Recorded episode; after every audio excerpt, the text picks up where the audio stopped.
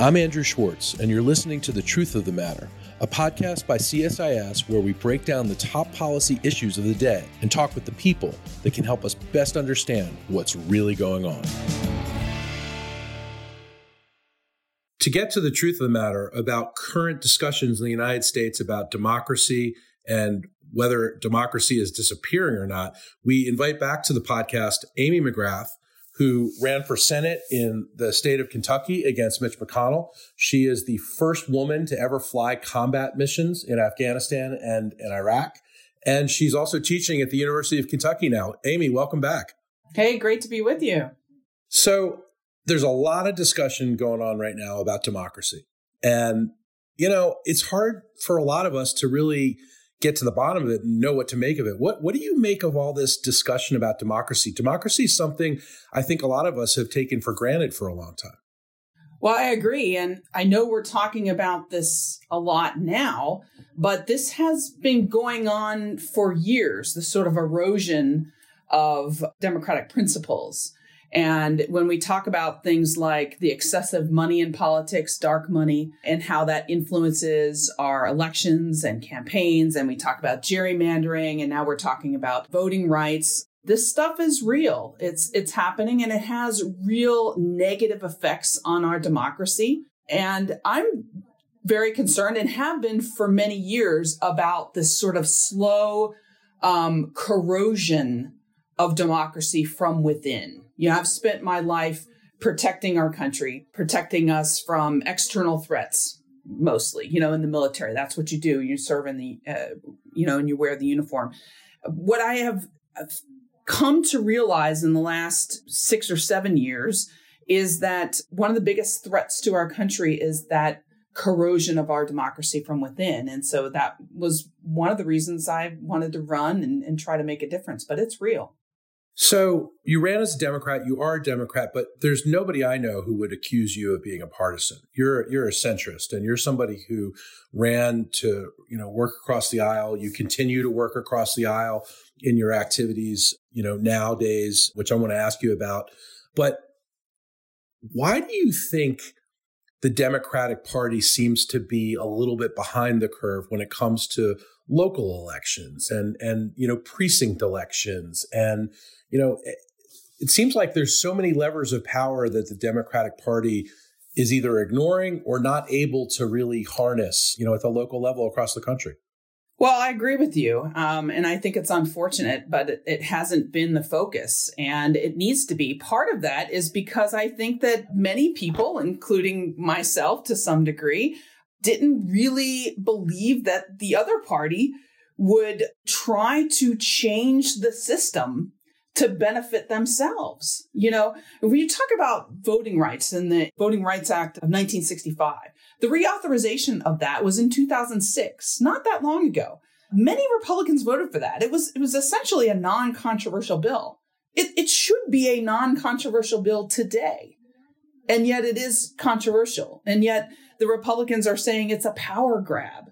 I mean, the if you look at what's in these bills, that it's crazy that it's even controversial at all. These are common sense, small d democracy type of, of things to make our country to revitalize and help people vote.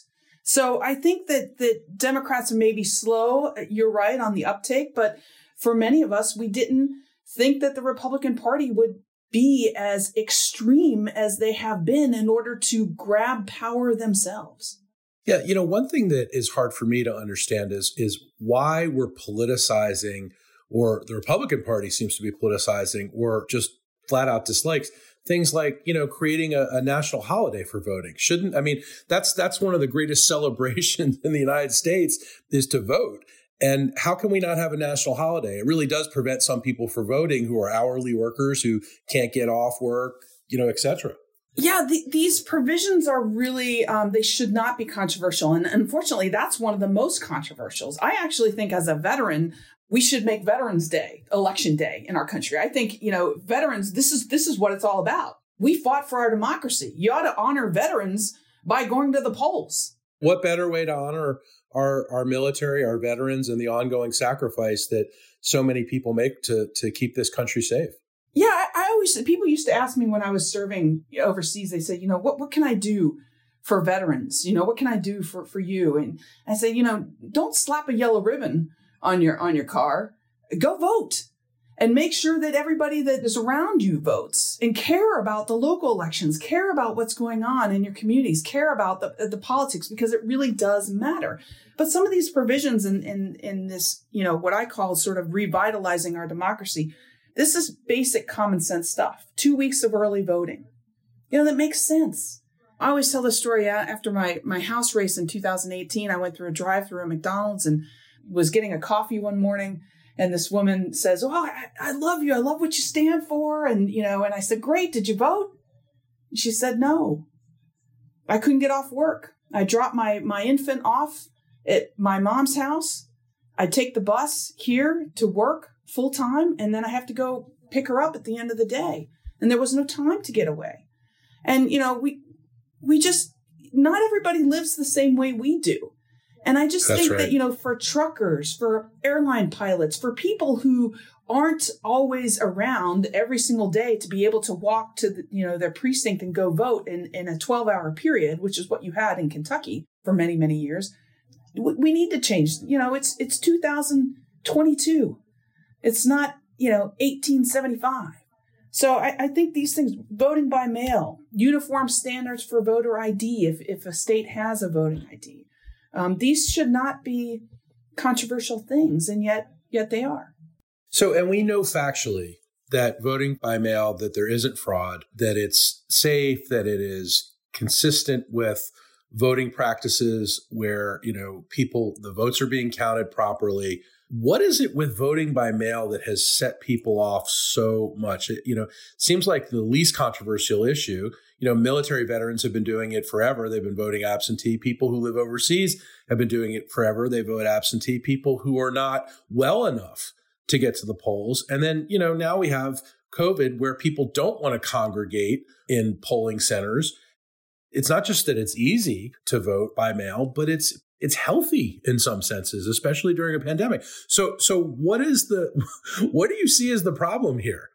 Well, I mean, I personally think that this is a function of the sort of Trump cult that you see in this country, where you have uh, one man who just says he, he doesn't like it. And so you have a lot of people that, you know, say that they don't like it. Those of us who have been in the military, I voted my entire adult life by mail.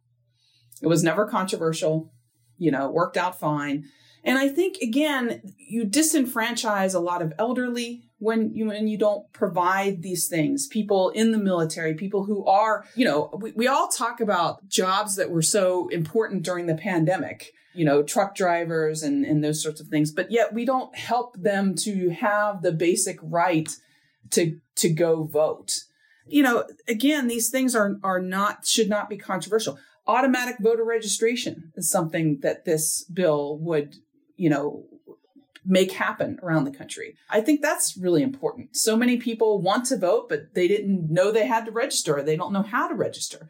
You can register online. You know, this bill would allow if you go get a driver's license at the at the DMV that they would automatically register. If you choose not to vote, then great, don't vote. But at least you're registered so that if you do want to vote, you can do it. I just think that this is this is what America stands for. It should not be difficult in this country to cast your ballot there's a lot of folks out there, you know, carrying the the cult of Trump as you described it, you know, and the message around even if former President Trump himself isn't carrying that message as much. You you hear radio talk show hosts, you hear podcasts, you hear, you know, there's there's even been reports that there's been a huge increase in a precinct strategy that Republicans are taking. And they're all trying to, you know, there was a surge reported that you know, some 41% more people are registering to, to work in the precincts on the Republican side, but on the Democratic side, it hasn't increased. What do you attribute that to?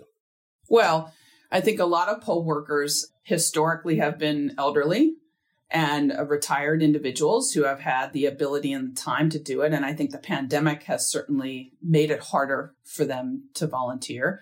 I also think that there is a, a calculated strategy on the right to make sure that elections are moving in their direction. You know, we, we saw this on January 6th. We're still pulling the string on this. In January 6th, they basically used the threat of, of voter fraud, which is an individual crime that somebody does. It doesn't really influence our elections. We have very little voter fraud in this country, and it is not a threat to our democracy. They use that threat of voter fraud in order to try to actually overturn a legitimate election. That's called election fraud.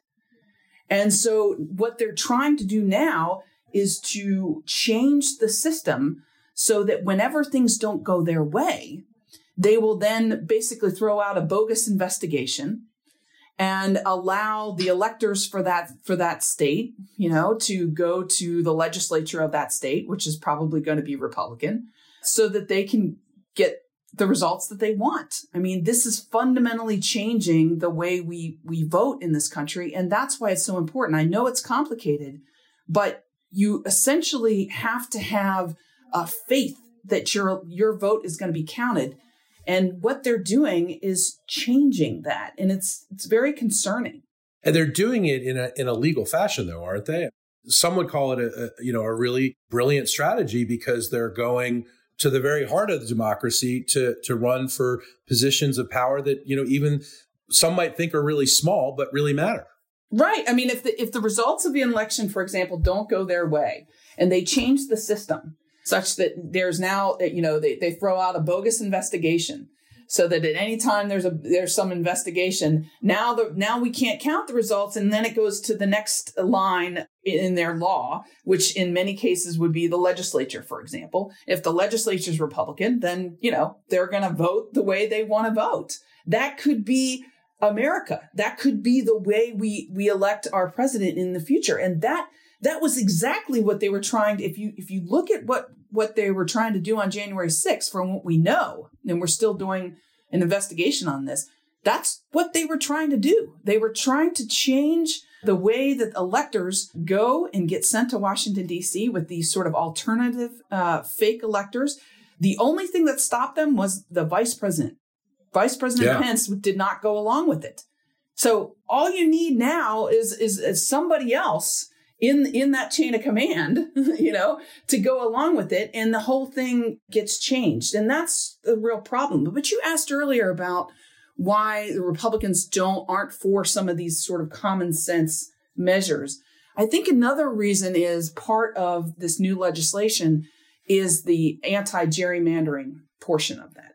Republicans are really that they benefit from gerrymandering. It, in my opinion, it is wrong for, for both Democrats and Republicans. It hurts our country. It hurts our democracy because basically what you have happening is in places like North Carolina, for example, the Republican led legislature there has gerrymandered it such that 10 of their 14 congressional seats go to Republicans. When Biden won almost 50% of the vote there, they have a Democratic governor. That, that state is almost 50 50. You know, if you have 14 seats in the House, you would think, well, seven of them should be Democrats and seven of them should be Republicans. At the most, you know, nine Republicans and, and, and, but, or eight go Republican, but, but 14? I mean, that's crazy. And they're doing it in Texas. They're doing it by th- things like cracking districts and, and shoving all of, of Democratic voters into one district so that all of the other seats can go to the Republicans. And this is a real problem because most people just they're they're somewhere in the middle. They they want they believe in our democracy, and when you don't see that happening, they you know basically don't have a voice. You know, it also hurts minority voters, and so th- there's a real problem here. Is it that the Democrats are just letting them do this, or you know, are the Democrats doing anything about it? So the Constitution of the United States of America, not to go all the way back, but yeah. um, but we sort of have to, right? Article 1, Section 4, I believe, states that essentially the state legislatures have the power to draw, you know, the, the districts. Basically, it, it says that the times, places, and manners of holding elections for senators and representatives shall be prescribed in each state by the legislature. Okay. But Congress may at any time make a law to alter such regulations. So basically, what the Democrats are trying to do is at the national level, at the federal level, pass a law that has some s- standard stuff dealing with voting laws. And that's what this is all about. Because we see these very partisan things happening at the state level. And unfortunately, we just can't trust the state legislature of Texas or North Carolina or Kentucky to do the right thing. And that's why we're we're trying Democrats are trying to pass this at the federal level. Is this new though that we can't trust the states? I mean, you know, this has been in place for a very long time in this country since the birth of this country that states have power to, you know, set up their elections as they see fit. And the federal government never had to think about really stepping in except for, you know, the Voting Rights Act and things like that. Is this new that we need to really be thinking closely about this? I, I think it is new because I think that the the partisanship has gotten so much worse. We did have massive debates in this country. We did have political parties. We've had them for, you know, 200 plus years, right? But because of the massive pull to the party side now, I think it, we have to look at this. And that, of course, we talked about before the reasons for that, right? The media, gerrymandering, excessive money in politics, dark money uh, forces. You know, when your district is gerrymandered so such that your seat is just safe, you know, the only thing that you're worried about is a, a primary, you know, from from the far left or the far right. And that's not that's not conducive to compromise on anything, which is what we need in this country to actually get things done. And do you think that that this is all discouraging, you know, people who are able to compromise, people who are closer to the center from even running for office? Absolutely. People see that the system just, you know, isn't something that can be fixed. Um, I've talked to a lot of people who who just say, you know, I, I can't get into politics because I'm not going to be able to make a difference anyway. Or once you get in, you're going to change. You, you'll become a part partisan because you have to you know, I'm not willing to just throw up my hands and say, well, it's, it's all over and our country can't get through this. I think there are good people. I think one of the things that has really saddened me about recent years is I was the kind of person that always believed in both parties. Uh, my yeah. husband was a, a lifelong Republican. Um, I was an independent for most of my life. And I sort of believed both sides, you know, had some really good people and, and stood for some, some things. I, I, believed in, in equality and, and what the Democrats stood for. And I was somebody that believed that, that we should have a strong military, that we should have some fiscal responsibility, you know, so I was sort of leaned in that direction. But I think what, what has disturbed me is that I have seen the Republican Party sort of lose its principles or what I thought were its principles in the age of Trump. And now, without any principles at all, they don't really have a, a sort of a principled message for the American people. And so what they're trying to do is go after the system to retain power. And I think that's that's really real. You know, I had a, a pretty depressing conversation with one of my students at Tulane University the other day. He's from a small town in Mississippi and he's about to graduate and he wants to come up to Washington to work on Capitol Hill. And so he was asking for some advice. And I said, well, you know, I don't know what your politics are, but, you know, if I were you, I'd try to work for a member, you know, on either side that's close to the center. And he said, I used to be able to think about working for a Republican, but I, I can't think about it now. And, you know, I'm a Democrat now and I, I want to work for somebody on the center, but there's a lot of people on the far left in the Democratic Party too.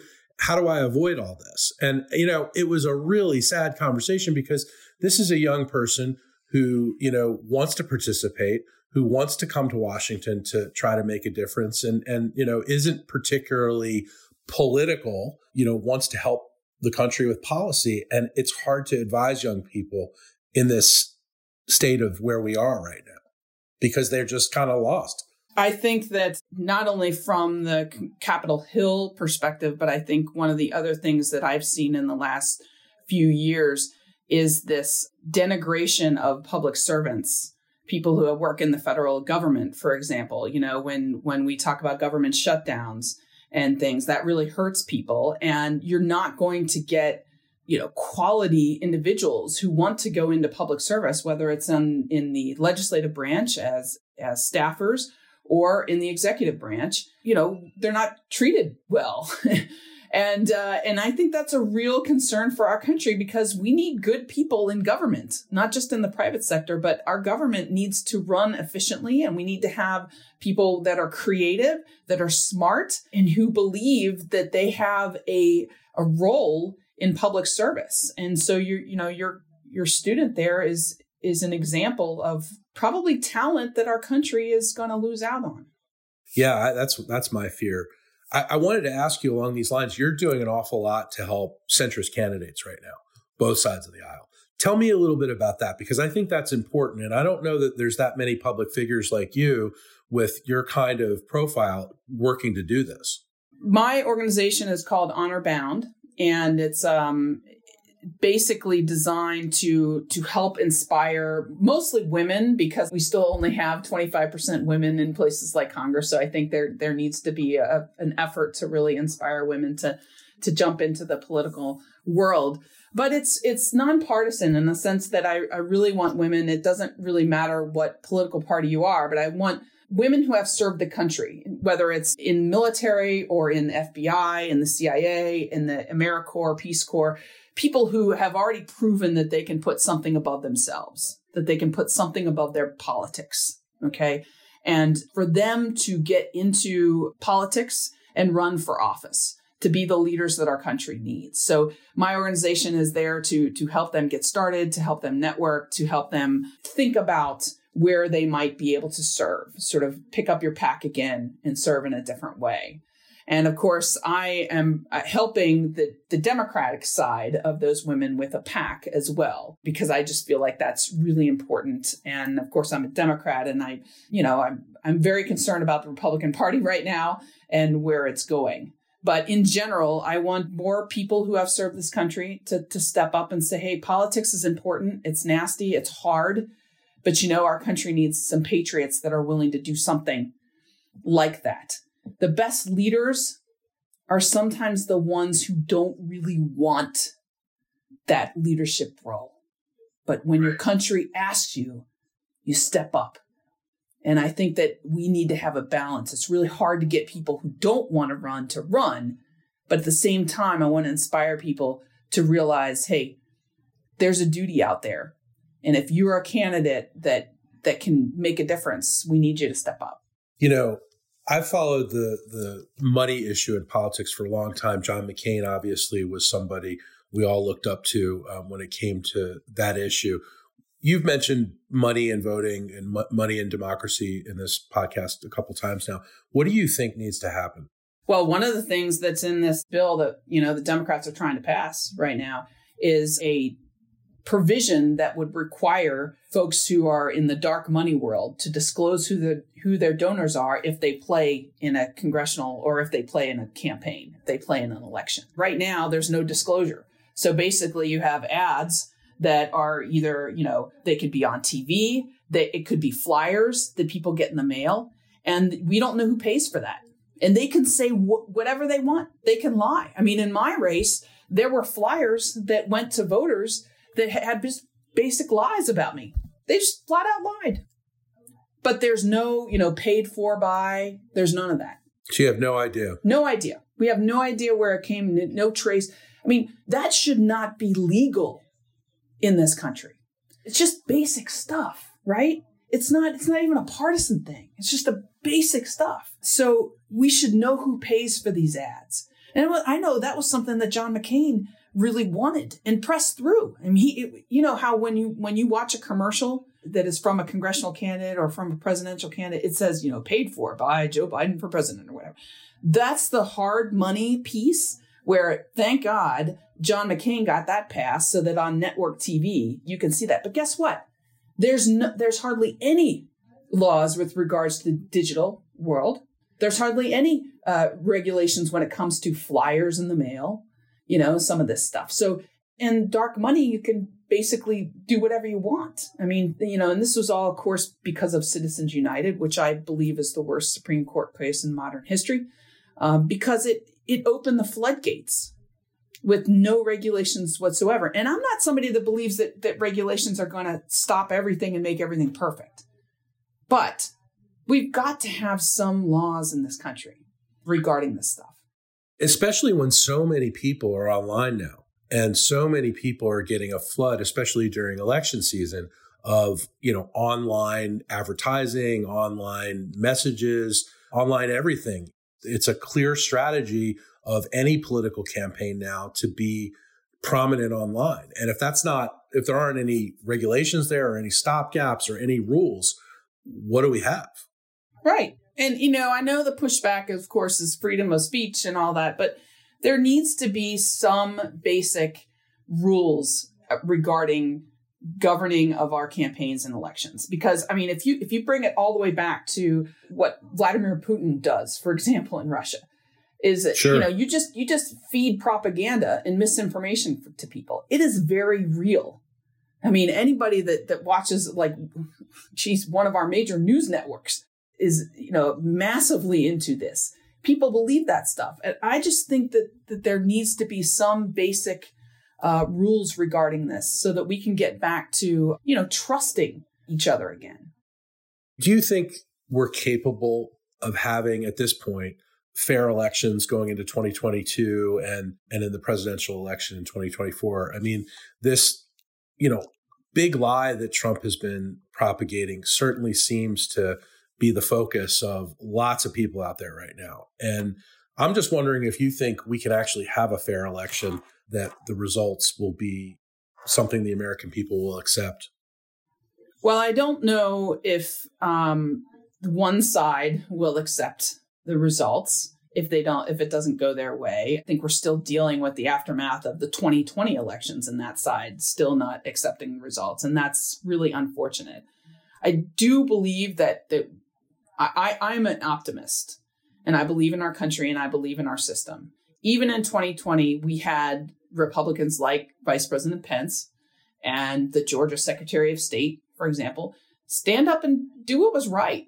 They may not have liked doing it. They might now be be turning around and trying to run away from from what it is that they did, but they did the right thing because they knew, you know, this is the right thing to do. And my hope is that going forward we will still have those types of individuals who will stand up and I, I think that it, as long as we have that, we're going to be okay. I think we have to to highlight the Republicans what they're trying to do to change the system and push back on that at the at the local and state level. And ultimately, I really hope that we can press through some of these provisions of this new voting rights law, even if we can't do all of it, even, even if we can't get election day as a holiday you know, if we have to, if Senator Schumer and the team has to break it up and make it individual, individualized and vote on them one, one by one, then fine, do it. Put those senators on the record, you know, put them on the record Absolutely. for these things. This, that's what people really want to see. A lot of people are tired of these huge, massive bills to be pushed through with nobody knows what's in them anyway make them vote on the individual provisions that I think are really common sense that by the way the vast majority of Americans want. You know, online registration, same day registration, being able to vote by mail. You know, make them vote on this stuff. Yeah, these are popular things. And wh- why do you think the Democratic Party keeps trying to cram everything into like huge kitchen sink bills? That you know, the, and the, and the problem with it is, is a lot of people don't understand all the things that are in it. How could you possibly? There's so much detail. But then you know, I, I think a lot of things that are popular just sort of fall by the wayside and get lumped in with things that aren't popular.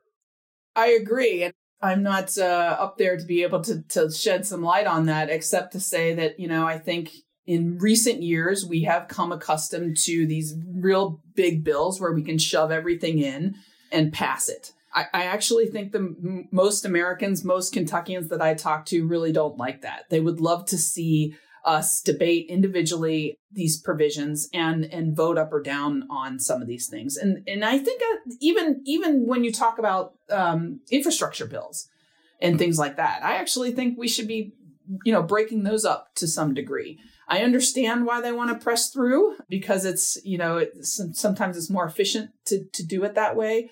But I think, you know, to get things done, let's break it up. I think another reason why is that the media, whenever, you know, if you break something up and some of it doesn't pass, is that is that a win or a loss? Yeah.